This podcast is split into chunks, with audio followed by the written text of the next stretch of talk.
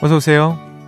여기는 당신만을 위한 아지트 이석훈의 브런치 카페입니다.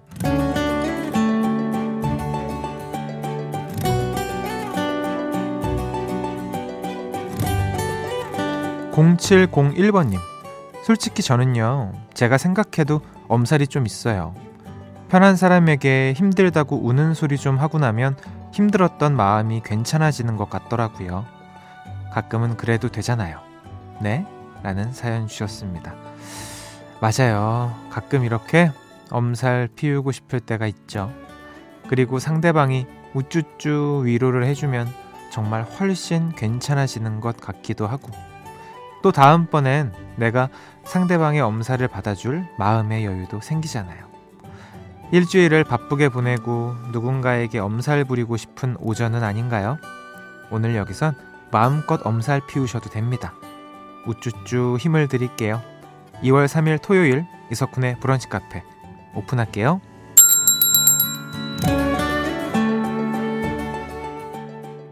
2월 3일 토요일 이석훈의 브런치 카페 첫 곡은요. 마이클 잭슨의 Love Never Felt So Good 이었습니다. 아, 이 노래 제가 참 좋아하는 노래인데 오랜만에 들었네요. 음. 오늘은 가끔 편한 사람들에게 엄살을 부린다는 분의 사연으로 시작을 했습니다. 다들 이렇게 살죠. 예. 과장 좀 보태서 힘들다, 속상하다, 뭐 피곤하다 응석도 부리고 다음번엔 또 내가 상대의 엄살을 받아주기도 하고 다 이런 것 같습니다. 그래서 저는 그래요, 사실 뒷담화도 필요합니다. 예. 이거 안 하고 어떻게 삽니까? 예. 필요해요. 음. 대나무 숲 자기만의 대나무 숲은 꼭 만들어 놓는 게 그 좋은 것 같아요. 아무리 사회생활 하는 사람들 특히나. 음. 어, 잠시 후 2부에서는요. 노래를 모른다고 엄살 부려도 되는 시간. 그래도 정답은 맞힐 수 있는 시간. 금토 음악 시리즈 뿅뿅 라디 오락실 준비되어 있습니다. 사연과 신청곡 언제나 환영합니다. 문자번호 샵 8000번, 짧은 거 50원, 긴 거 100원 추가되고요. 스마트 라디오 미니 무료입니다. 광고 듣고 올게요. 나만의 시간이 필요한 그대. 오늘은 날씨가 정말 좋네요. 지금은 뭐해요? 별 약속 없음. 차 한잔 할까 해서. 기분 좋은 그 카페에서. 이석훈의 브런치 카페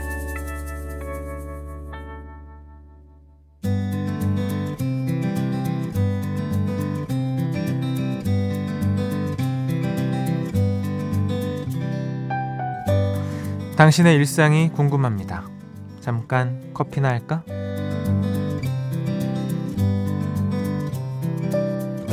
1686번님, 오늘 조카가 복싱 대회에 나갑니다.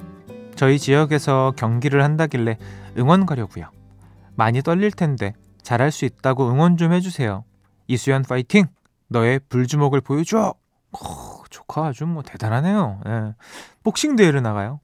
아, 우리 또 걱정 많이 되실 텐데 아마 정말 원펀치 쓰리건 죄송합니다. 제가 이런 단어밖에 모르네요. 잽잽 원투 원투 네, 잘할 겁니다. 걱정 마시고요. 화이팅! 음. 6788번님 쿤디 딸 자랑 좀 해도 되죠? 어제 축구 보느라 늦잠 자고 일어났는데 초등학교 5학년 딸이 베이글에 계란 후라이 올려서 아침상을 차려놨네요. 남이 차려준 밥상도 받고 참말로 행복합니다. 라고 보내주셨어요. 이야, 진짜 딸이 초등학교 5학년인데, 이야, 다 됐습니다. 다 키우셨어요, 진짜. 대단하네요. 사실 어제 새벽에 축구 보느라 많은 분들이 아마 좀 고생하셨을 텐데, 아, 네. 최선을 다한 우리 선수들 모두 수고 많으셨습니다. 야, 근데 축구 잘 보고 나서 이렇게 아침에 베이글에 계란 후라이, 와, 이건 뭐, 오늘 딸 선물 받는 날이죠. 네. 천희자님, 석훈님은 실용적인 선물 좋아하시나요? 저 자랑할 거 있어요. 얼마 전에 딸아이 생일이었는데 제가 자동차세를 연납으로 대신 내줬거든요. 너무 실용적이기만 한가 싶어서 걱정했지만 딸이 무지하게 좋아하네요. 아우 자동차세 연납이 뭐 한두 푼인가요? 이것도 뭐 큰 돈 들어가고 사실 실용적인 선물이 제일이죠. 예. 특히 돈. 너무 솔직했나요? 여러분 제 마음이시잖아요. 그죠? 저만 그런 거 아니죠? 그렇다고 해주세요. 빨리 지금. 어, 8365번님. 안녕하세요. 남편과 9박 10일의 유럽 여행을 마치고 브런치 카페 들으며 집으로 가고 있어요. 한국말 가득한 라디오라니 평소엔 지루하기만 했던 광고마저 소중하고 재밌네요. 페퍼톤스의 긴 여행의 끝 들으며 신나게 집으로 돌아가고 싶어요. 부탁드려요. 와, 얼마나 좋으셨을까. 어, 음악을 안 틀어 드릴 수가 없네요. 사연 소개된 모든 분들께 specialty drip bag 세트 보내드리고요. 노래는 8365번님이 신청하신 페퍼톤스의 긴 여행의 끝 듣고 올게요. 페퍼톤스의 긴 여행의 끝 그리고 이혜경 씨가 신청하신 에스파의 시대유감 듣고 오셨습니다. 그 시대유감을 에스파 버전으로 또 새롭게 들으니까 또 좋네요. 다른 느낌이 납니다. 참 좋은 곡이에요. 음. 자, 사연 더 만나볼게요. 1515번님. 저는 어제 퇴근하고 오랜만에 대학로 소극장에서 뮤지컬 봤어요. 근데 하필 자리가 2층 맨 뒤쪽이어서 걷다가 넘어질 것 같고 조금 무섭더라고요.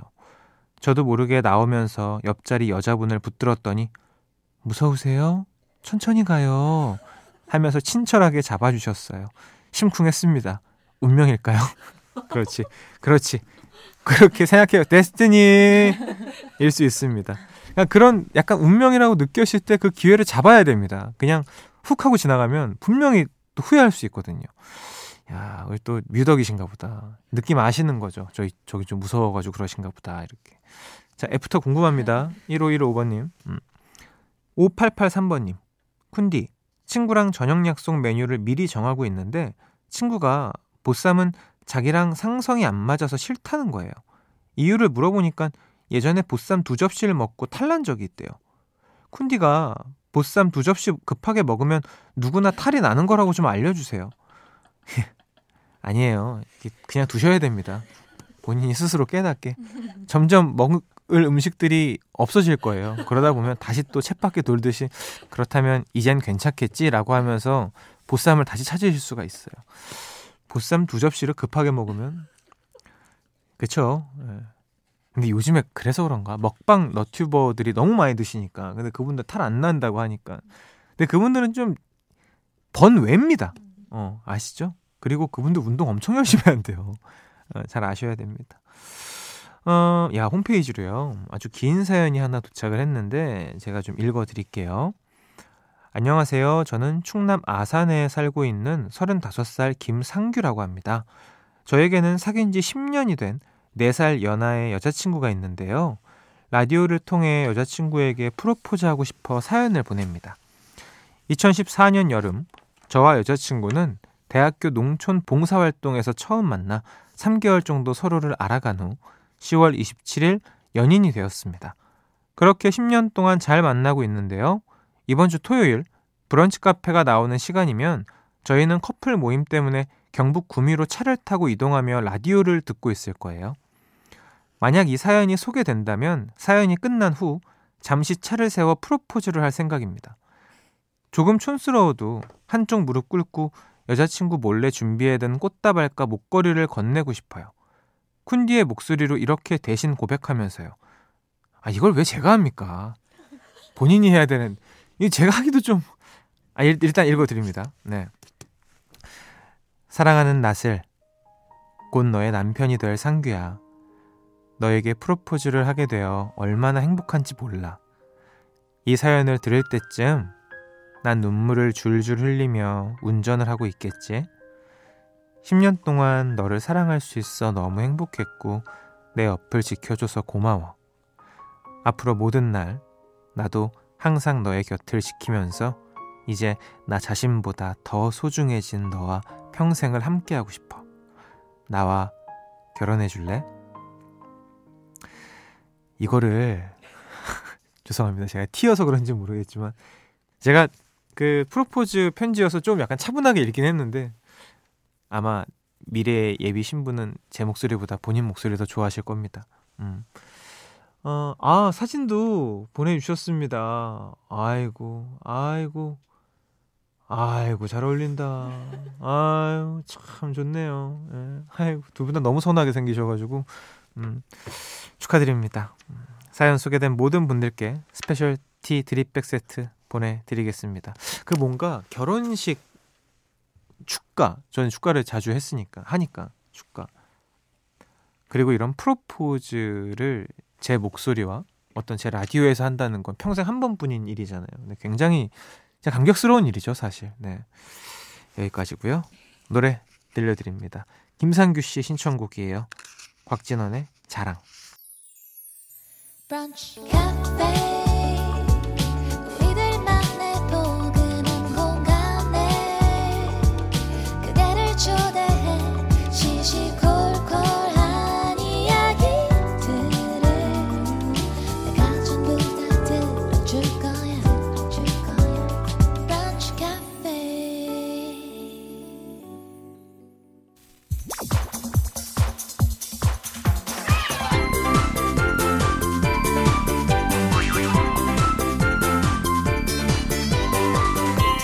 우리 같이 level up 당신을 위한 퀴즈 파티. 금토 음악 시리즈 뿅뿅 라디오 락실.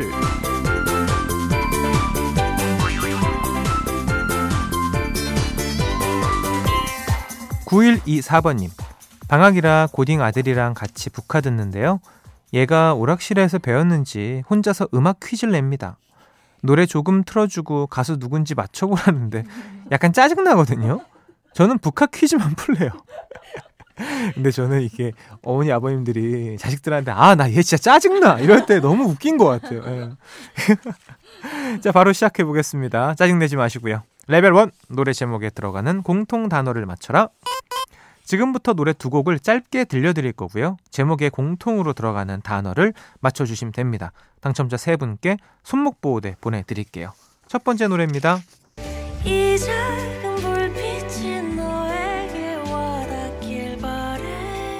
선우정아 씨 노래죠. 저 이 노래는 아는데 제목을 몰라요. 네, 노래는 알아. 어. 이게 되게 광고에 나온 음악 아닌가? 어, OST인가? 아, 아, 아 우영우. 어 그래 그거였구나. 자 두 번째 노래는요.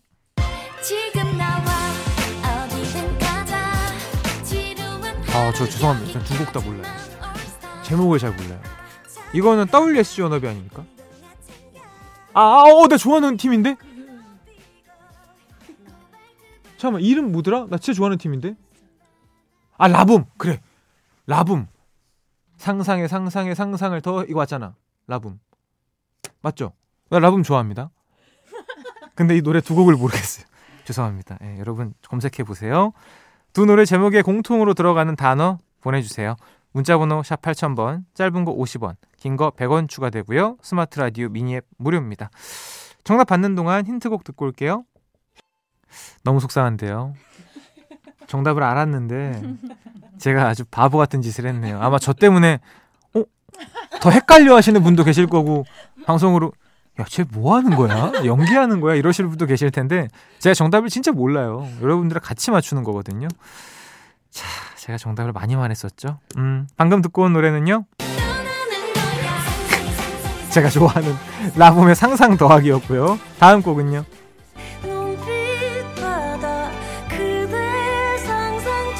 맞아요. 선우정아의 상상이었습니다. 저 이제부터 노래 제목 좀 외우려고요. 아, 예전부터 그랬는데 아직도 이러고 있네요. 상상 더하기 제가 진짜 좋아하는 노래인데 그 다른 부분을 들으니까 몰랐나 봐요. 아, 좀 속상합니다. 자, 그래서 공통으로 들어간 단어는 상상이었어요. 음, 다음 문제 나갑니다. 레벨 2 가사의 반전 영역이에요. 오늘은요, 제가 노래와 전혀 상관없는 옛날 서울 사투리로 가사를 읽어 드릴 거고요. 여러분은 저의 반전 낭독을 잘 듣고 노래 제목을 맞춰 주시면 됩니다. 그럼 시작해 볼게요.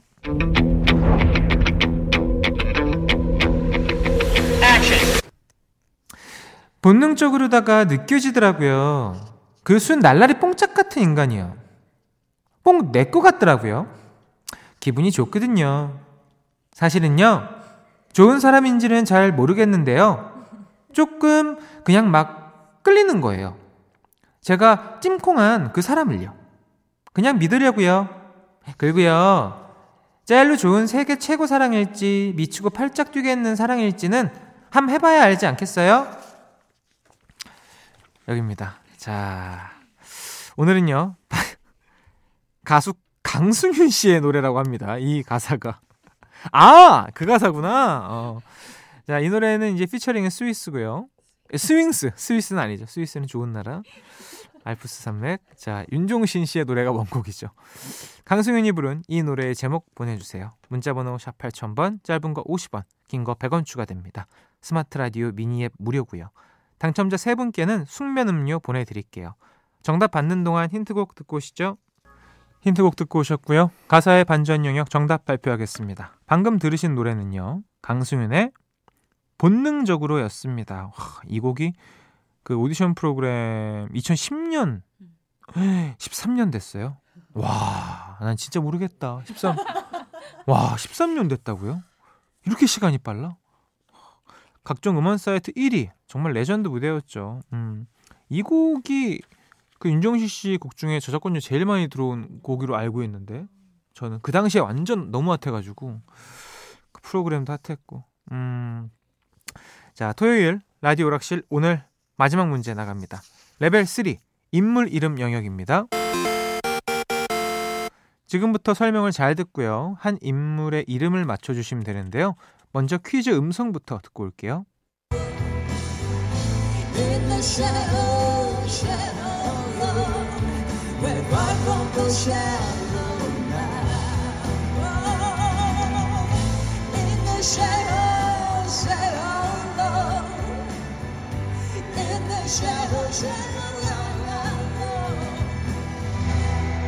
감사합니다, 여러분. 조정석 씨입니다. 네, 정식으로 인사드리겠습니다. 어, 남편이자 가수 후배 발라드 가수 조정석입니다. 반갑습니다. 오늘도 참 이쁘네. 어머,